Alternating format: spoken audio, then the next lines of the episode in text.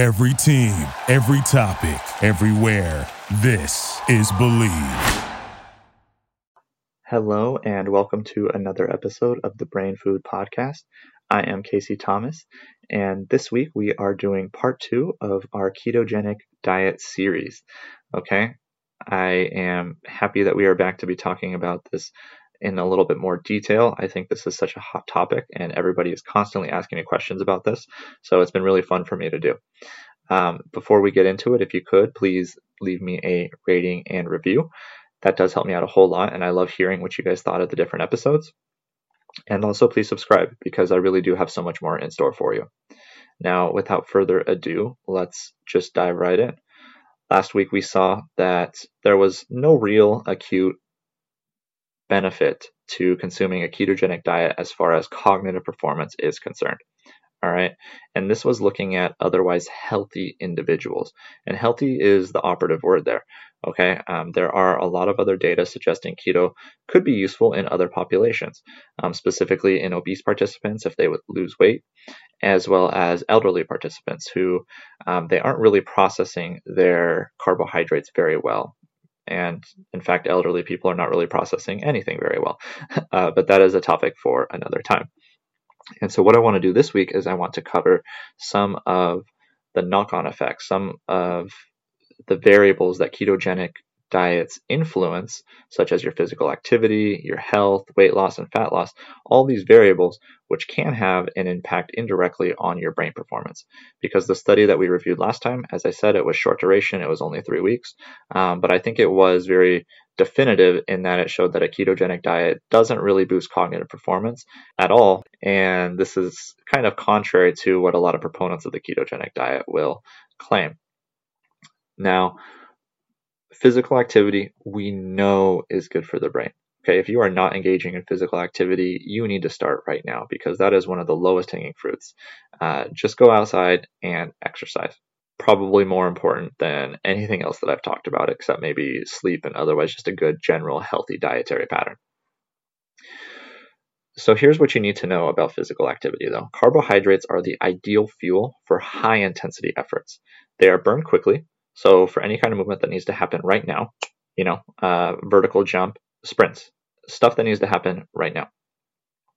They are also the only macronutrient that can be burned in the absence of oxygen. And, you know, this is very typical of high intensity efforts. You're gasping for breath, right? You are sucking in that oxygen to try to fuel the work that you're doing. You're trying to fuel the oxidation of these different fuel sources and fat is a slower burning fuel. It takes a while to get going, if you want to call it that way. And what you see is that fat will be increasingly relied on in endurance activities, which are naturally of a lower intensity. So, for low intensity efforts and for long duration efforts, you see that fat will start to be used as a fuel.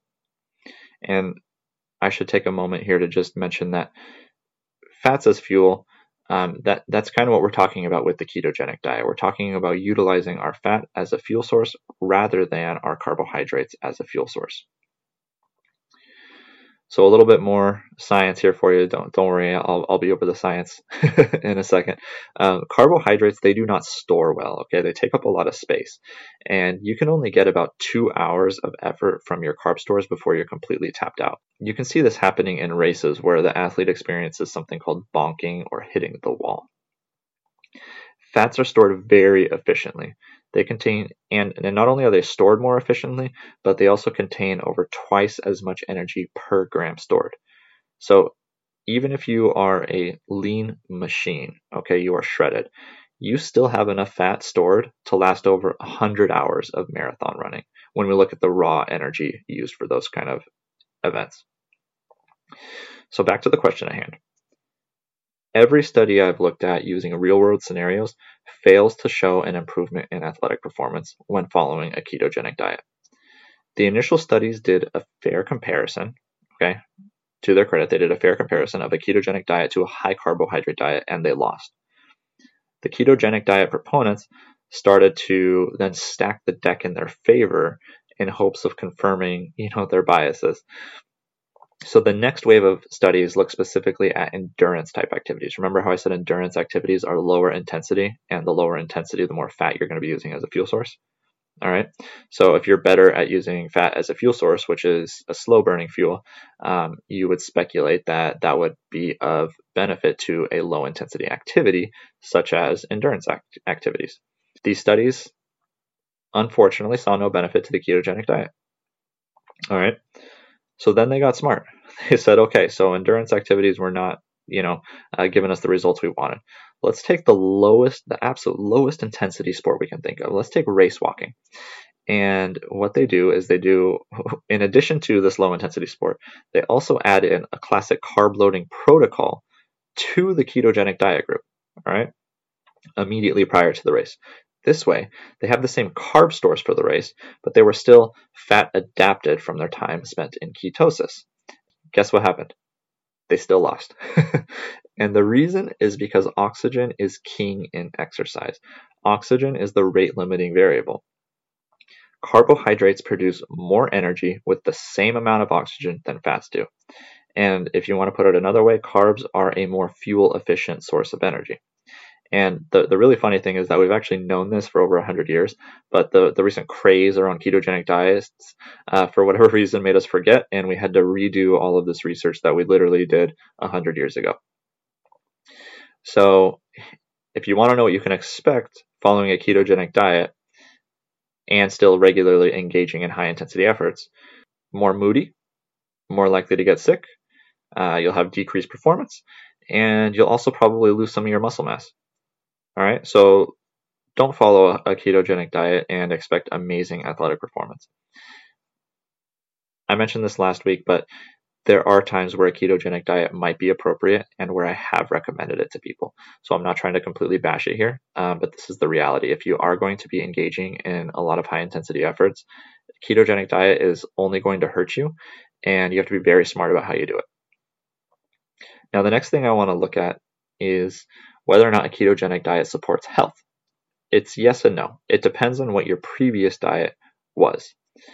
And if your diet was absolutely terrible, sure, a ketogenic diet will help, but it's not optimal. When, whenever you eliminate an entire class of foods, it's it, it can't be a good move. All right. There are some good carbohydrates and there are some bad carbohydrates. To label the entire group as bad is just an outright lie. And there are studies now showing that there are negative long term health consequences to strictly adhering to a no carb diet. Some things that happen when you follow a ketogenic diet is it trains your body to be bad at handling carbs. And another group of people who's very bad at handling carbs are diabetics. This is fine as long as you agree to never have carbs again. However, what this means is that you are now metabolically inflexible, which is not a good thing. Ideally, you want to have the metabolic machinery in place that will allow your body to use whatever fuel it wants to do and to do so efficiently. And what ketogenic diets do is they pigeonhole you into a single backup fuel source. Balanced diets, on the other hand, will give your body options and also maintain that metabolic flexibility. And here's a quick note I just want a quick sidebar here. Most of the people who I speak with and who I see who are engaging in a ketogenic diet, what they do is they will do keto for a little bit, and then they will binge on carbs when they start to miss them too much. All right, this is an absolutely terrible practice. Um, the reason is because your body can't deal well with the carbs right after you ended a ketogenic diet. Okay, you've just trained your body to basically not be able to use carbs at all. And then the first thing you do is go and give your body this massive carb binge. All right, your body is not going to be able to process those appropriately. You need to transition slowly out of a ketogenic diet. You can't just go hard um, right when you're feeling like you miss it too much. As I did mention last week, though, the other thing is that there are unique clinical conditions where it's best treated with a ketogenic diet. So I mentioned epileptics and, and seizures. Uh, yes, that can be very helpful for their health. Okay, next topic. Does a ketogenic diet support weight loss? And I chose my words carefully there. Weight loss, right? Not fat loss. We're talking about weight loss. And yes, ketogenic diets do support weight loss. People who start a ketogenic diet lose significant weight in their first week. The reason is because carbohydrates, I mentioned they were stored inefficiently, right? They take up a lot of space. Carbohydrates bind water when they're stored. It's about one part carbohydrate to three parts water. As your carb stores deplete, the water has nothing left to stick to, so it leaves the body. That causes a significant amount of weight loss in the first week. And people like quick results, and then they're encouraged by the weight loss. And so they like to stick to it, right? That's that's kind of how this selection bias happens with a keto diet. But once they end the diet and they reintroduce the carbohydrate, they will quickly regain this water weight. It was bound to come back, but people still get discouraged. Uh, and and what this does is it just validates the carbs are bad mindset because then they can say, oh look, I ate a piece of bread and all of a sudden I put on three pounds. It's like okay, well it wasn't that you actually put on three pounds of fat. What happened was you were just regaining your water stores that you lost at the start of the diet. It was never real weight that you lost to begin with. Now, the other reason why a ketogenic diet might support weight loss is because people who start a keto diet, they do spontaneously reduce their intake of calories by about 600 per day. And this seems to be related to the fact that a ketogenic diet causes an increase in satiety. And this is definitely a point in the diet's favor. Okay, I don't want to, um, I don't want to, you know, downplay this. This is actually a very nice thing about the diet if you can re- if you have more satiety and you're reducing your calorie intake very quickly and as a practitioner like myself you can quickly educate someone on this diet and you can see results in overweight and obese people. That's awesome okay? I can i can immediately tell people in 5 minutes flat how this diet works and they can start seeing results it's not complicated, and everyone loves what's easy, right? I do. um, but just know from me to you that there isn't anything magical about the diet itself causing weight loss. You could have seen the same weight loss with a balanced diet that reduced calories by the same amount. Okay, minus the the water weight fluctuations. That's that's unique to the ketogenic diet, um, but that's not real anyways. Now, the last topic I want to mention is do ketogenic diets support fat loss? And the answer is sometimes. Um, people hear, you know, that a ketogenic diet increases your fat burning capacity, and what they think is that this means they will shed off the fat tissue quickly. Unfortunately, this isn't the case. I wish it was. Trust me, I, I do wish it was, but this is not the case. Um, fat burning only increases because you also increased your fat intake. The net fat stays the same the only way to have more fat come off is to be in a negative energy balance. You know, um, I mean, eating less calories than your body needs. And this can happen whether or not you are in ketosis, and there is no advantage for fat loss on a ketogenic diet. In fact, if you are not careful with your exercise, you're going to be losing far more lean tissue like your, mus- like your muscle than a regular diet would. Because you're not consuming carbohydrate, your body is going to be forced to synthesize some of your carbohydrate for your muscles to use during exercise. And if you regularly exercise, which I hope you are, this means your body is going to have to start eating your own muscles to create carbohydrates because you can get carbohydrates from two fuel sources. You can get it from carbs, or you can break down your protein, also known as your muscle, to convert it into carbs. Fat is very inefficient at converting into carbohydrate. And so most of it is going to come from your proteins. One thing that I, I, just have to say again is that I know many people have used ketogenic diets successfully. I've recommended it myself to several clients. The diet can work if you need something very simple to follow. And if carbs are your problem foods, then this is perfect, right? Because you're eliminating all of your problem foods. Um, you do have to be very strict with yourself everyone who I ask who is on a ketogenic diet, not a single one of them tells me that this is something they're going to follow for the rest of their life. And if it's not a long term s- solution, then I don't think you should be doing it anyways. All right. If you can't see yourself doing something long term, then don't bother. With that, I will stop for today. Um, I hope you enjoyed this little two part series. And if you want me to do a deeper dive into any of the other diets and their relationship to brain performance, um, just let me know. Um, I think this one has so much hype around it, and there's so many claims specifically about its relationship with brain performance that I needed to talk about it intelligently and give you some of the background. So, you know, to, to recap some of the points, what you see is that it doesn't in, improve physical activity. Okay, and it might actually hurt you. And physical activity very important for brain health and brain performance.